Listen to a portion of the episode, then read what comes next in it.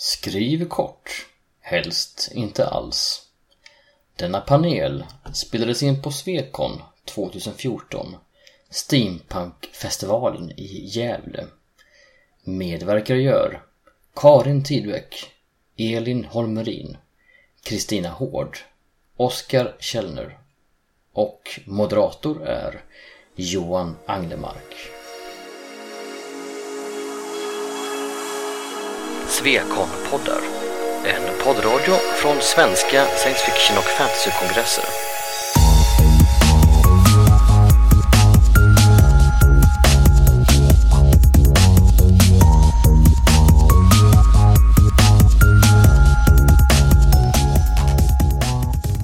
Det här är panelen om redigering, att redigera texter, egna och andras. Eh, jag heter Johan Anglemark, jag modererar den här panelen. Och eh, jag heter Elin Holmerin och jag driver förlaget eh, Under en tide och är också författare. Ja, och jag heter Oskar Källner. Jag eh, är författare och har också mitt eget förlag, Fafner förlag. Jag heter Kristina Hård och jag är författare. Jag heter Karin Tidbeck och är författare och jag ägnar mig också åt att, ja vad ska man säga, vara ganska arg på andras manuskript också. Ja, då kör vi igång det här. Men redigering, är det lätt eller svårt?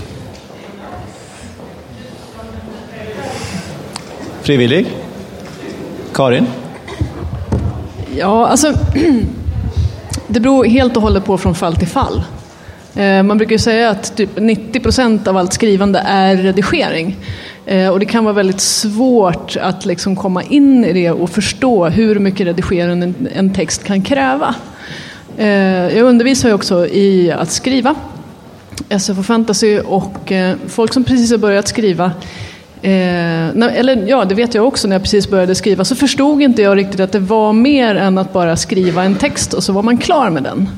Eh, jag fattade inte att det kunde vara man skrev en text och så fick man skriva om den en gång till och sen fick man skriva om den en gång till och så fick man skriva en gång, en gång, till och sen kommer någon annan jävel och rödmarkerar i manus och säger åt att man måste skriva om flera gånger.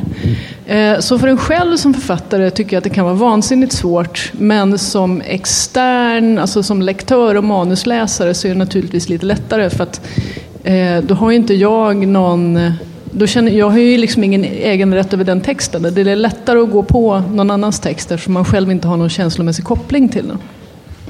Typ så. Hur länge måste man vänta innan man kan börja titta på sin egen text ordentligt? Det är väldigt individuellt. För mig kan jag kan behöva lägga någonting åt sidan i åtminstone ett par veckor. Så.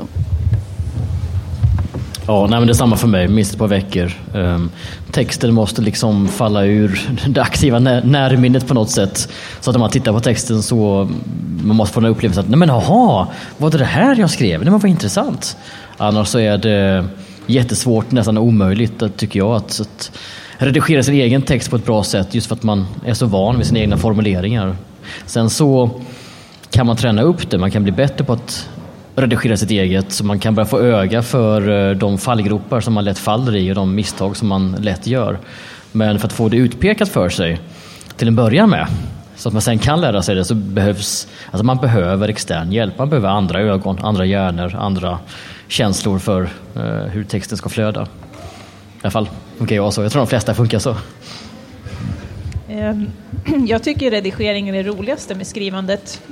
Ehm, jag vet inte om jag ensam om det eller inte. Jag tycker det är svårt att eh, först få ur mig liksom hela den historien som jag har i huvudet. Sen är redigeringen, den är ju liksom ja, sitta och skriva om och skriva om igen, men grunden finns ju hela tiden där. Eh, och sen nu jobbar jag ju också mycket med redaktörsläsning, alltså pilla i andra människors texter. Och det är ju som Karin sa, att det är lättare för att man själv inte är känslomässigt investerad i den texten. Man behöver inte döda sina egna darlings, utan man eh, dödar andras hela tiden. Eh, men sen är det samtidigt ett samarbete med författaren, för att man kan ju inte gå på hur hårt som helst. Jag kan ju inte totalsåga. Alltså man får ju lägga fram det på ett konstruktivt sätt. Jag kan ju inte bara säga det här är skit, eh, du skriver dåligt.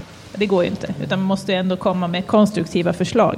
Om du känner att det här är skit, du skriver dåligt, vad gör du då? Eh, Du, använder, du kan ju inte använda några formuleringar nu, för det kanske någon i publiken känner igen sig. Men det där har ju skrivit till mig. Ja, precis. Ja, men det finns väl lite, det beror på vilket, vilket, vilket skede det är i. För är det så att det är ett manus som har kommit in som, eh, ja, bara som har skickats in som jag ska refusera, eh, då brukar, då, antingen så skriver jag att eh, jag tycker inte att det här och det här håller i berättelsen eller jag tycker att du bör jobba mer med språket eller något sånt. Så du ger alltså feedback, alltså riktig feedback tillbaka? Inte bara standardiserat uh, mail 1A liksom? Jag har, jag har haft, haft den ambitionen ända sedan jag började att jag ska försöka ge någon sorts feedback tillbaka. Men ju längre jag håller på, nu har jag ungefär 60 manus att läsa. Eh, och jag känner att det kanske inte alltid går att ge feedback just för att man hinner inte. Det blir ju ofta att man i så fall skriver samma sak fast den inte standardrefuseringen. Så. Jag kan hoppa in här och svara på din fråga om, om det är svårt. Eh, ja, jag tycker väl det beror på vad texten är. Egentligen så blir det ju svårare eh, ju mer den är redigerad. För att då kommer det ner till detaljerna, eh, känslan i texten, vad man vill få fram. Och då, då handlar, det, det handlar det väldigt mycket om att man måste, man måste liksom känna sig fram. För det behöver inte vara att det är grammatiskt fel eller att det är dåligt, utan man vill liksom lyfta upp det lite till. Så, eh, så att i början om, det, om man har skrivit en rätt crappy text bara för att man liksom skrev ihop det så är det ju lättare faktiskt Och få ta till det. Men sen när man går vidare med den så då, då blir det svårare. Oskar? Ja, jag tänkte också se det. Alltså att vi kan, det finns ju olika sorters redigering på olika sorters nivåer. Ehm, och jag vet att olika författare och red- redaktörer har olika namn för det här. Men, men för mig så är det så att först så skriver jag texten och sen är det dags för alfa redigeringen. Och det för mig är liksom den övergripande strukturella biten i ett manus. Hur funkar karaktärerna? Hur funkar plotten? Hänger scenerna ihop? Ska vi flytta en scen någonstans? Ska vi ändra om en karaktär? Hur är det med motivationen för det här? Och så vidare. Och så vidare. Alltså det, det är liksom de stora grova dragen för att få trådarna att väva sig bra i manuset. Det är liksom alfa. Sen kommer vi till beta. Då är det mer liksom rad för rad, mening för mening. Flyter meningen, flyter satsen. Ska vi ändra, ska vi flytta och så vidare. Eh, och sen till slut, och det sista, tredje nivån, då är vi nere på korr. Då är det liksom stavfel, komman, eh, flytta och peta. Och, och mellan varje fas, i alla fall för mig, så måste jag ha extern feedback för att få det att fungera. Tycker du också att det är enklare med den första, Oskar, den första med den grövsta allmänna? Alltså jag tycker det är roligast med den första faktiskt. Jag tycker just den här fasen när man har ett klart manus och man kan liksom se hela historien framför sig. Alla trådar och man kan liksom börja flytta om och plocka och ändra och liksom slipa det här liksom steg för steg för att göra själva storyn så bara bra och drivande som möjligt. Det, det är tycker jag, den roligaste fasen av alltihopa. Alltså det är väldigt kul att skriva det också till en början men eh, just det här liksom när man får slipa och slipa liksom själva strukturen, det, det är kul och därför så blir det kanske också lätt. Hur mycket bättre blir man på det här med tiden? Alltså det är ju, det är ju ett hantverk, precis som allting annat. Eh, Så det är ju, ju mer man gör det, desto bättre blir man. Jag kan inte säga att det blir roligare med tiden. Alltså jag har redan från första början tyckt att det är ganska jobbigt att redigera. Och jag tycker inte att det blir roligare ju mer man gör det. Både egnas och andras texter? Alltså Eller andras främst. texter, ja. Alltså andras texter, det kan ju mer åsikter. De kan, där kan ju inte riktigt flytta runt grejer. Utan de måste ju utgå ifrån texten på, på dess egna villkor. Så då blir det ju inte min plats att ha eh, så starka åsikter. Utan det handlar ju mest om att få den att funka. Eh, så det är ju faktiskt lättare än mig själv. Och det kan man ju fråga sig varför jag fortfarande håller på. Om jag tycker, det, om jag ty, tycker, tycker att det är så jobbigt att redigera. Men uppenbarligen så, så är det tillräckligt, eh, inte tillräckligt svårt för att det ska lägga av. Men du gillar att redigera, eller hur Kristin? Japp. Eh, Jag tycker det är jättekul eh, att hålla på. Eh, Jag har ju gått Författarskolan i Lund och eh, de hade tioårsjubileum nu eh, i slutet av den här terminen som slutar nu. Och då hade de eh, en paneldebatt där också som handlade just om, om att lära sig skriva. För det är ju lite det som redigering är, det är att lära sig skriva. Och då var det mellan eh, den här skrivarutbildningen i Göteborg kan man säga och mot Lunds universitets författarskola. Och jag vad som kom fram då är mycket, och, och, och, som jag upplevde det, är att man lär sig se sin text. Man lär sig se hur man skriver, hur man uttrycker sig och så vidare.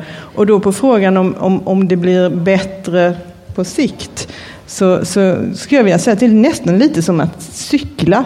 Det, det finns något motoriskt i det. Man lär sig se sin text och känna den. Och man blir bättre på det när man håller på. Men någonstans så sätter det sig i ryggraden. I alla fall tycker jag det. Och eh, sen så, eh, så har man det hos sig. Man kan inte förlora det. Utan man kan bara utveckla det. Och jag tror inte det har så mycket med grammatik att göra. Utan det har, det har mer Alltså det omformuleras till grammatik.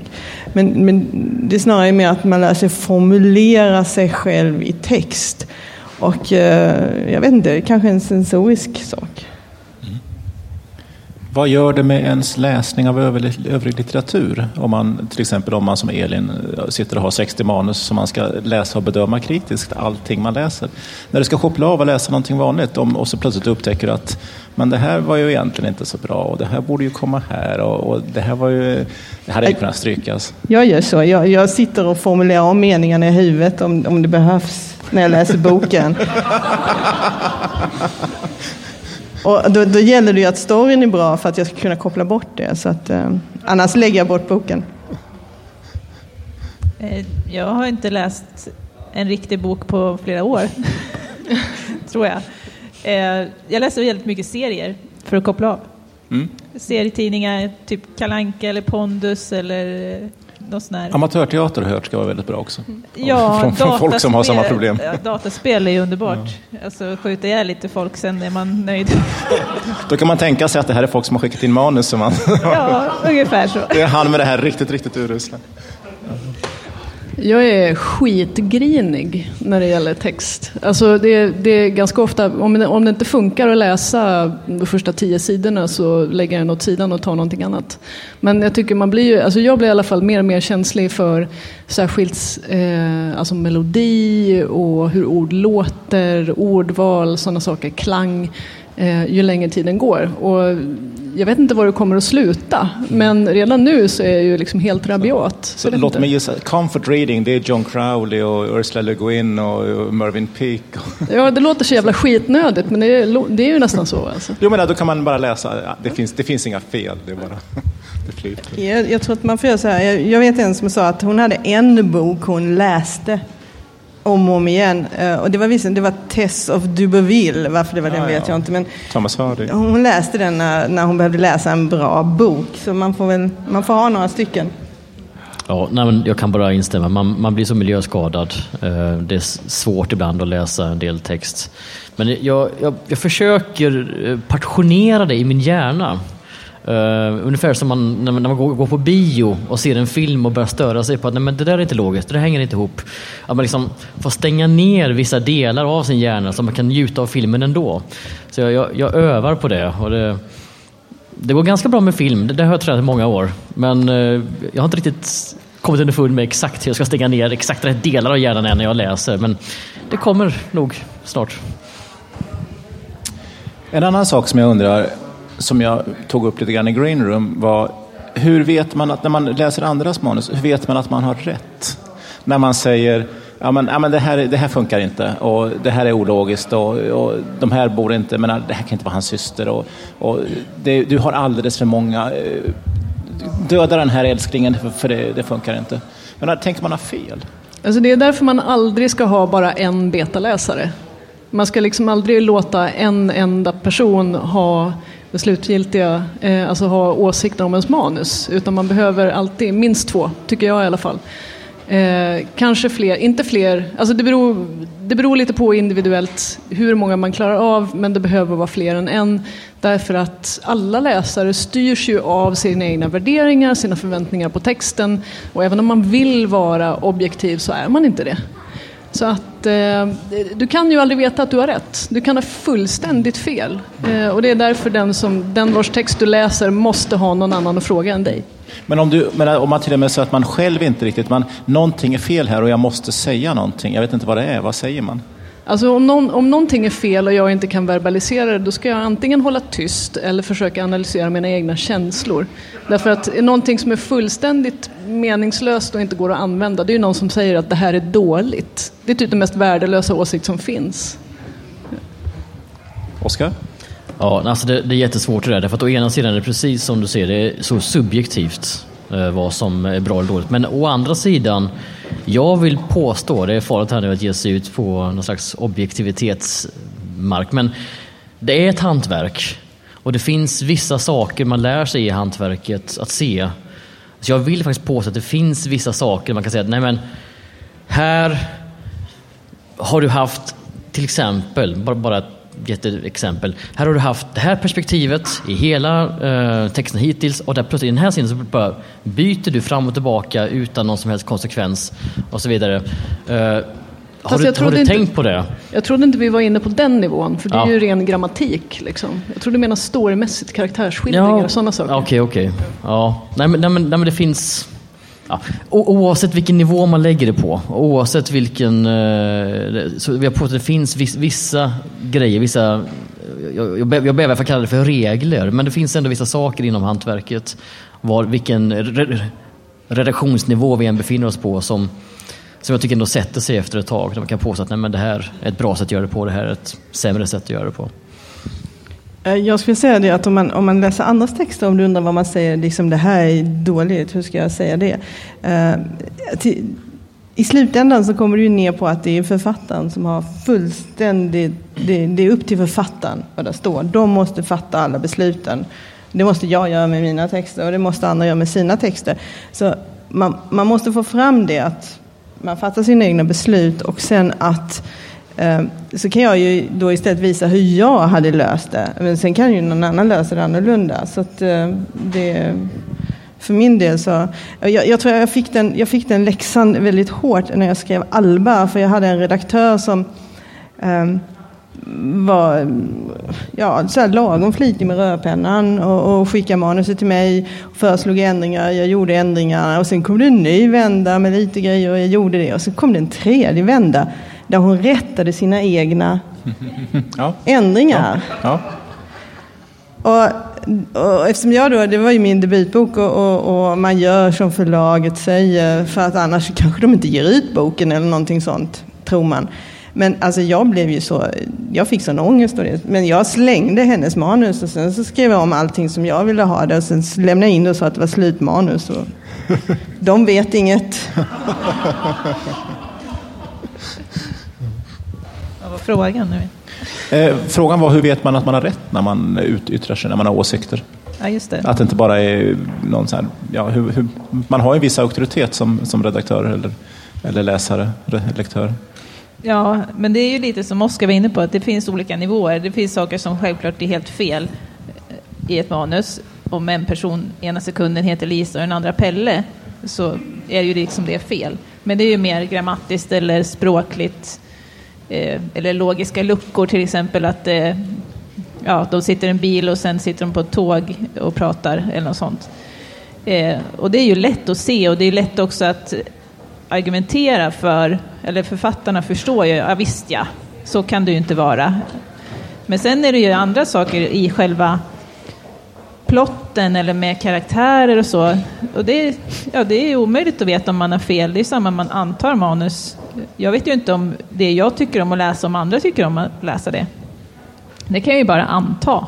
Eller jag tänker så här, jag tycker att det här är bra och det funkar, men sen vet jag ju inte om andra gör det. Mm. Besläktat med det här, är det lätt att avgöra var gränsen går mellan att, att ge råd, att ge konstruktiva förslag och att börja ta över någons skrivande? Jag tror man får akta sig väldigt väl eh, för att ta över andras skrivande.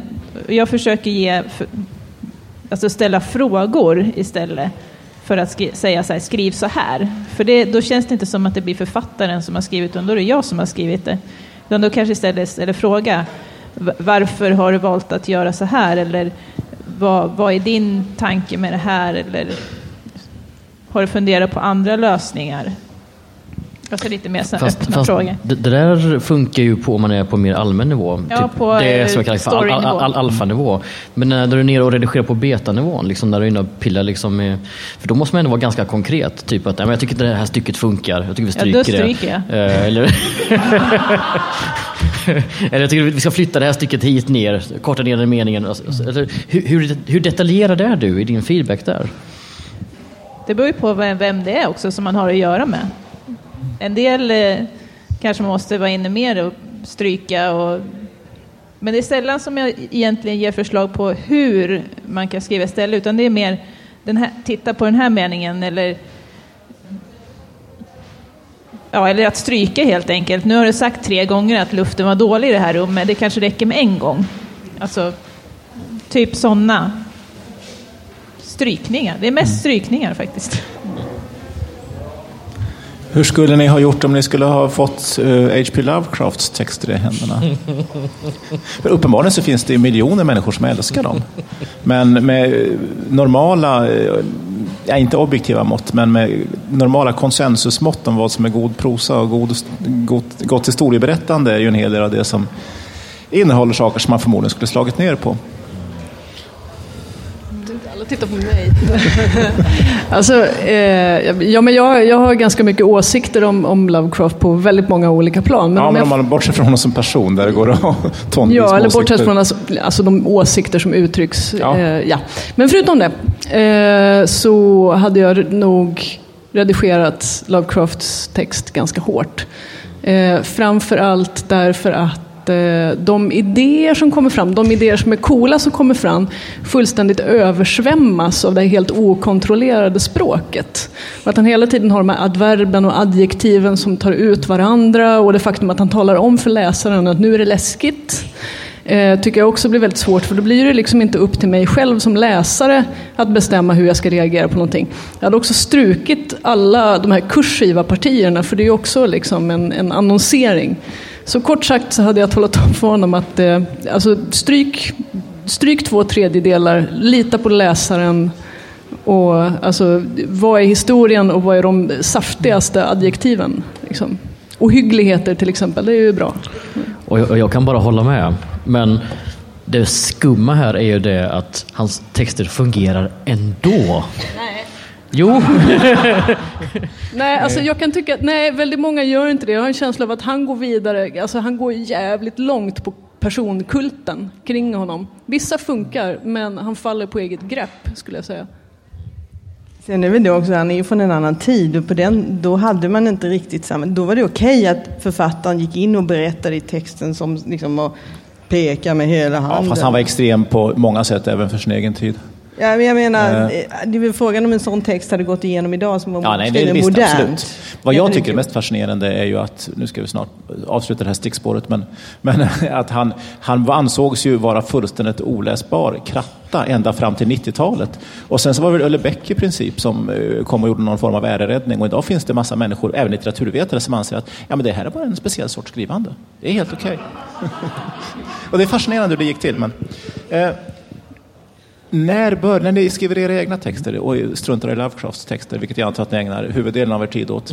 När börjar ni redigera? Menar, vilka av er skriver, skriver ur historien alltihopa, med all, precis som den är, och sen så tar ni ett djupt andetag, tar en whisky, går och lägger er och sen så stiger ni upp nästa dag och sen börjar ni redigera? Eller är det hela tiden iterativt för varje sida, varje stycke? Eh, för mig så är det hela tiden. Det, det, eh, varje textparti har ju sin egen historia. Att det kan vara i olika, alltså det kan vara eh, på första skissen och så och så vidare. Men jag, jag, jag gör det allt eftersom. Gör jag. Och sen så färgar jag dem olika också beroende på var jag tycker jag befinner mig i redigeringen. Så att inte förrän jag tycker att det är riktigt klart om det får lov att bli svart. Mm, eh, jag gör precis tvärtom. Jag måste skriva färdigt därför att om jag stannar upp någonstans i mitten så kommer jag börja ifrågasätta det jag håller på med och sen så då tar det bara stopp. Så att jag tillämpar det här, den här regeln som kallas för shitty first draft. Alltså det första skitdåliga utkastet. Det, det är okej. Det är skit. Det är bara att avsluta det. Eh, för det är bara när man har avslutat det som jag, jag kan gå tillbaka och redigera. Man kan fixa allting senare. Det är den principen som jag lever efter. Om jag inte gör så, så blir det inte färdigt.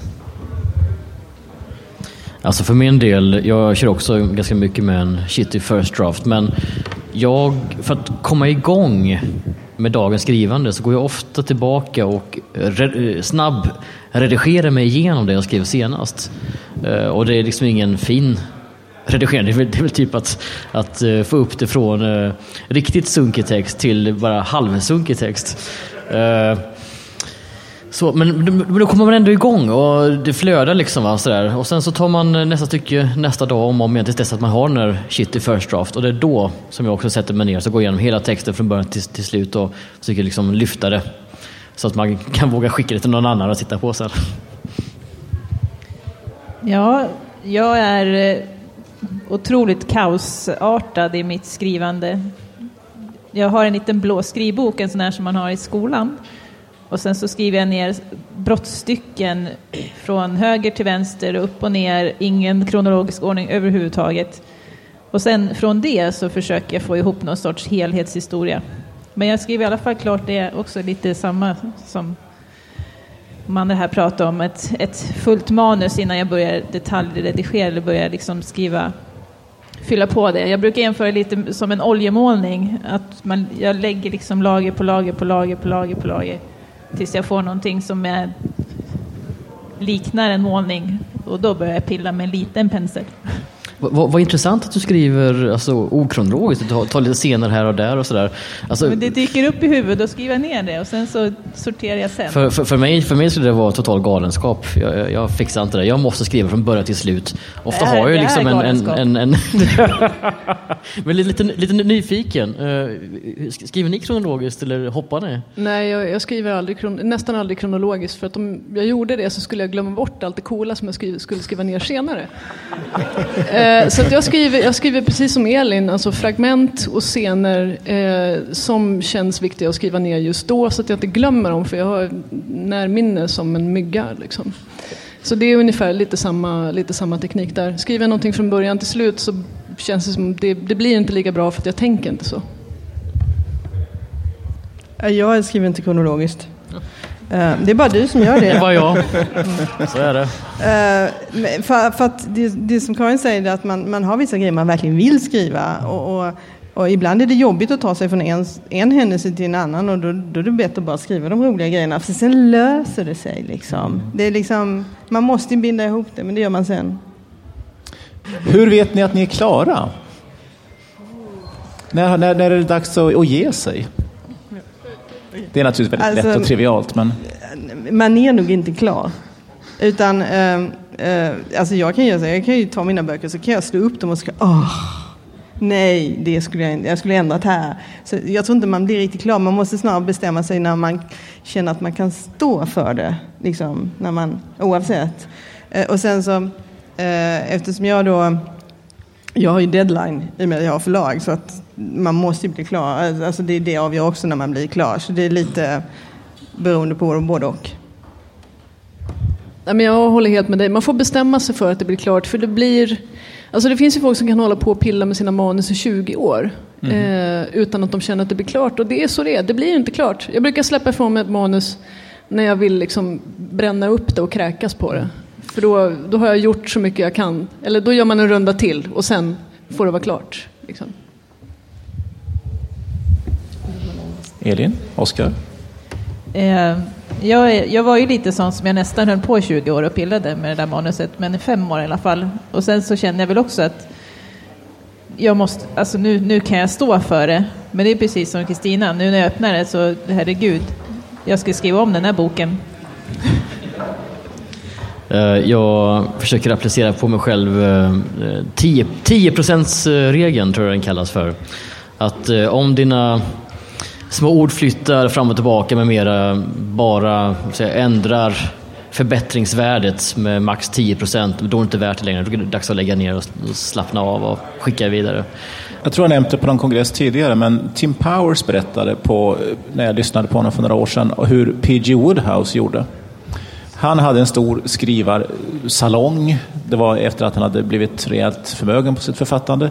En stor salong. Och som han, tog, han tog manuset när han var klar och sen satte han upp alla sidorna. Tejpade upp alla sidorna runt omkring längs väggen. Och sen så tittade han på dem och så satte han dem olika högt på väggen beroende på hur roliga de var. Och sen så tog, när han hade gjort det så gick han runt på de alla som var närmast golvet. Och sen så ryckte han åt sig den, gick till skrivmaskinen, skrev om den och satte tillbaka den på ny plats. Och sen gick han varv efter varv tills alla var på samma nivå. Då var han klar. För då var alla, alla sidor lika roliga. Det kanske funkade på Woodhouse. Jag gjorde något liknande, fast digitalt. Så jag har ett Excel-ark med alla kapitel. Och sen har jag liksom skrivit så utropstecken eller frågetecken eller markerar dem rött eller gult eller grönt eller så. Fast det håller ju också bara till en viss gräns. För sen slutade jag titta på det där Excel-arket för att liksom, ja, man vill bara kräkas på det till slut. Och sen så tänkte jag, äh, skit dit, nu får det bära eller brista. Lite så.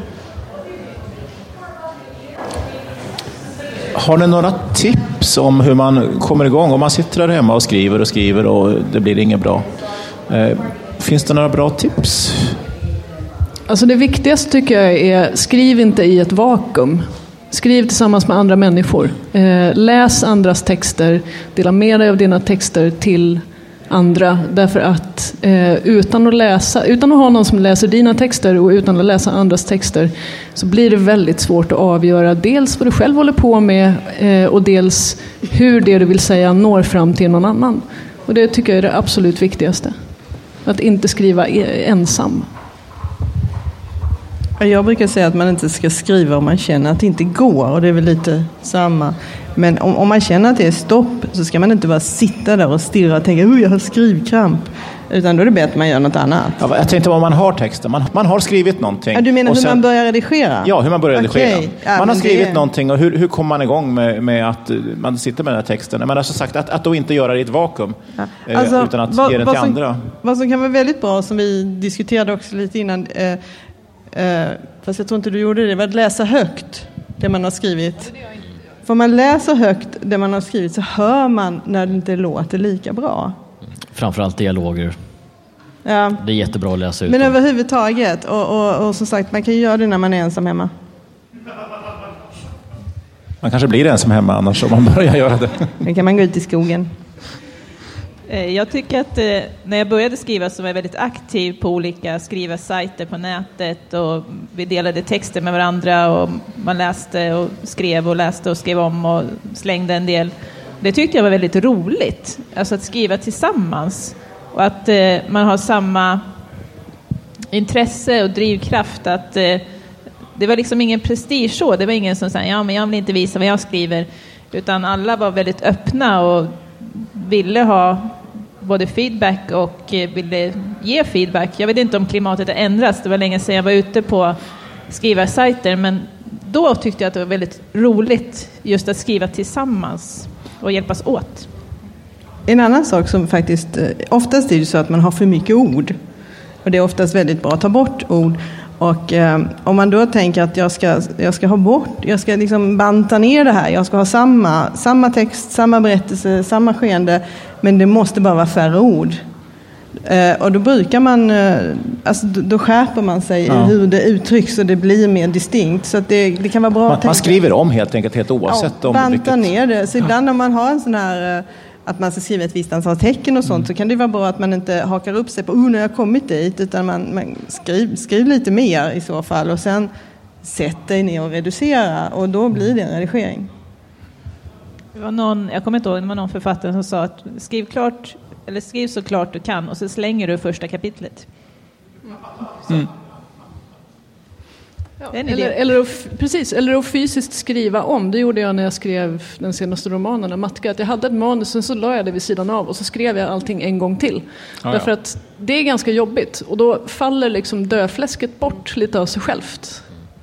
Gjorde du... Gjorde Alltså, du förlåt. Det, det där med att slänga första kapitlet, det tror jag handlar mycket om att när man börjar skriva ett nytt projekt framförallt, så som författare behöver man ofta få in ganska mycket för sig självt om bakgrund och karaktärer och såna grejer. Eh, nästan lite innan historien börjar. Eh, och det är för, för en själv, för ens process liksom för att eh, få igång historien. Men sen så ofta så behöver man faktiskt inte läsaren allt det där utan det kommer sen ändå i historien och då kan man kapa lite grann så att historien börjar där den börjar och inte tidigare. Men det är väl bara om man skriver kronologiskt? Precis. Exakt. Det där påminner faktiskt om mitt eget yrke. Att menar, ge bara läsaren det de behöver. de som har... Ja, jag tänkte ju säga det faktiskt. Att jag var precis på väg att fråga om publiken hade några frågor. Så vi kan väl ta en sån. Jag vet att Kristina, tror jag det var, som sa att läs upp texten um, och hör hur den låter. Men om man själv har skrivit texten så vet man ju hur den ska låta också. Man har hört den i huvudet. Så att... Ja, men det, det, är liksom, det är rytmen, det är, om man kan läsa det utan att man känner att jag måste andas, för här, är, här skulle jag behöva dela upp det.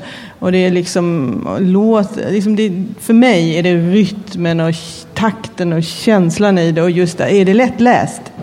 Mm. Och, och, så, så man inte snubblar över sina egna ord för att man liksom ah, har gjort det för mm. krångligt. Mm. Och, och de grejerna kommer man åt ah. när man läser det högt. Eh, jag tror också att eh, ibland låter det annorlunda i sitt huvud än vad det faktiskt gör när man säger orden. Eh, jag jobbar ju som svensklärare också, jag brukar alltid säga till mina elever att läs upp det här för mig.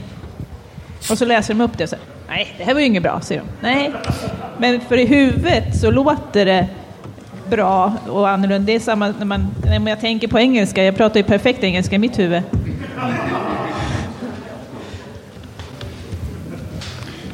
Fler frågor från publiken? Vad har ni för relation till svåra ord i texter? Fina ord och svåra ord. Vad tycker ni? Det var en, en vinklad fråga. Vill du börja, Oskar? Jag, jag tycker om dem. Och eh, de ryker nästan alltid i redigeringen. Jag har fått extern input. Så är det. Så jag tycker också om svåra ord, men, men eh, problemet är ofta att man får lite att det slutar så att det låter lite som en juridisk text. Så att det som jag brukar försöka göra är att om jag har riktigt svåra ord som jag älskar väldigt mycket är att jag försöker omgärda dem med lite fulord. Så att det, liksom, så att det, inte, blir, eh, så att det inte blir så stroppigt. Jag, jag, försöker, om det är så att jag ändå vill ha kvar ordet, jag känner liksom att nästan pedagogiska skäl, jag tycker att men, de får väl lära sig det här ordet då. Då ska jag sätta det i en så tydlig kontext som möjligt så man ska förstå vad det betyder ändå? Eh, jag, eh, jag tror att jag mer och mer, alltså jag, jag, jag är gärna en sån som kanske använder svåra ord. Fina ord kan ju vara enkla ord också så det behöver inte vara, de kan, alltså, det behöver inte vara svåra och fina på det sättet. Men eh, för att jag kanske pratar så. Eh, och det vet jag folk har sagt, liksom, där, så, där, så där säger man inte vad PR-konstnär, men det gör ju jag.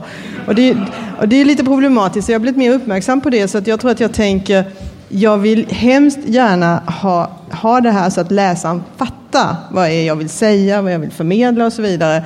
Och då är det liksom då är det det som, som, som, som, som, som blir målet. Eh, men sen upptäckte jag att när jag använder ord som jag tycker är jättebra att använda och sånt, så har jag upptäckt att eh, i, kor, i korren på förlaget så har de ersatt det utan att tala om det för mig. Och det, det är jag inte så förtjust i. Jag har alltid, eller när jag började skriva så tänkte jag att jag skulle skriva väldigt lättillgängliga texter i och med att jag är svensklärare på högstadiet och det är hyfsat svårt att få tonåriga pojkar att läsa. Då tänkte jag att då ska jag skriva ganska lättillgängliga texter som, ja, som ovana läsare kan läsa. Men sen märkte jag själv att jag gick ifrån det där ganska snabbt för att jag kände att det blev liksom inte jag. Jag, jag kan inte förenkla för mycket för då blir det inte min röst i det jag skriver. Så att eh, då kom jag ifrån just det där att skriva förenklat och mer skriva i det ja, som jag pratar. Men det, jag kan ju stöta på samma problem som, som du, att ja, men så där säger man inte. Nej, jag har pratat så här i 20 år, men tydligen. Har vi någon sista fråga? Det hinner vi hinner med en fråga till. Har ni något slutanförande som ni vill komma med? Eh, alltså jag skulle väl säga, det, det som är, när, när vi pratade om svåra ord, just att jag tänkte det svåra är inte att skriva så att det blir fint och komplicerat. Det svåra är ju att göra det svårbegripliga lättillgängligt. Att kunna alltså, plantera en berättelse eller en idé i läsarens hjärna utan att de själva märker det. Och det, för mig är det det som är redigeringens mål. Alltså inception. Eh, nej men där håller jag med Karin. Eh, sen skulle jag vilja säga att jag var så glad att höra att ni, ni inte läser böcker så mycket, eller att ni tyckte det var jobbigt. För att jag har haft lite ångest för att jag tycker jag har blivit en så dålig läsare. Så jag kommer gå lite lättare från det här. Eh, mitt slutanförande. Namnet på den här var Skriv kort, helst inte alls. Jag vill påstå att det är precis tvärtom. Skriv enorma mängder, redigera stenhårt. Det håller jag med om. Det var ju väldigt eh, bra. Det är klart man ska skriva om man tycker om att skriva, men ha också ett eh, kritiskt öga, oavsett om det är ert eget eller andra, gärna andra som är kritiska ögon. För att det är supersvårt att se sina egna, det kräver otrolig träning att se sitt eget språk och se sin egen ja, sin egen berättarteknik och så vidare. Det, det det är ett hantverk. Så kan, jag, så kan jag lägga till att man brukar säga att man ska bli bra på att skriva och man ska kunna få en känsla för det så ska man läsa mycket och nu är jag lite motstridig mot vad jag nyss sa, inte läser så mycket men det är väldigt bra att läsa andra och liksom tänka efter hur de gör faktiskt. Så det, det... Och en enda sista grej också. Jag tror att om man ska faktiskt kunna lära sig att redigera så måste man också slutföra en text att redigera i. Så jag, jag, tycker man ska inte låta den ständiga redaktören här uppe stoppa en i en skrivande. Jag tycker det är jättebra med en first shitty draft, få ut den och sen när man gjort det, då har man liksom fått med sig mycket av verktygen. Sen kan man börja pilla. Jag vill tacka en jättebra panel. Tusen tack!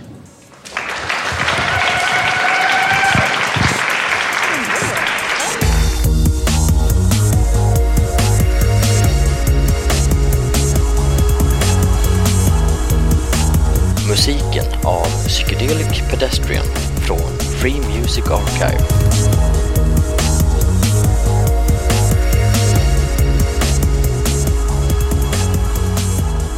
Besök gärna vår hemsida på svekonpoddar.se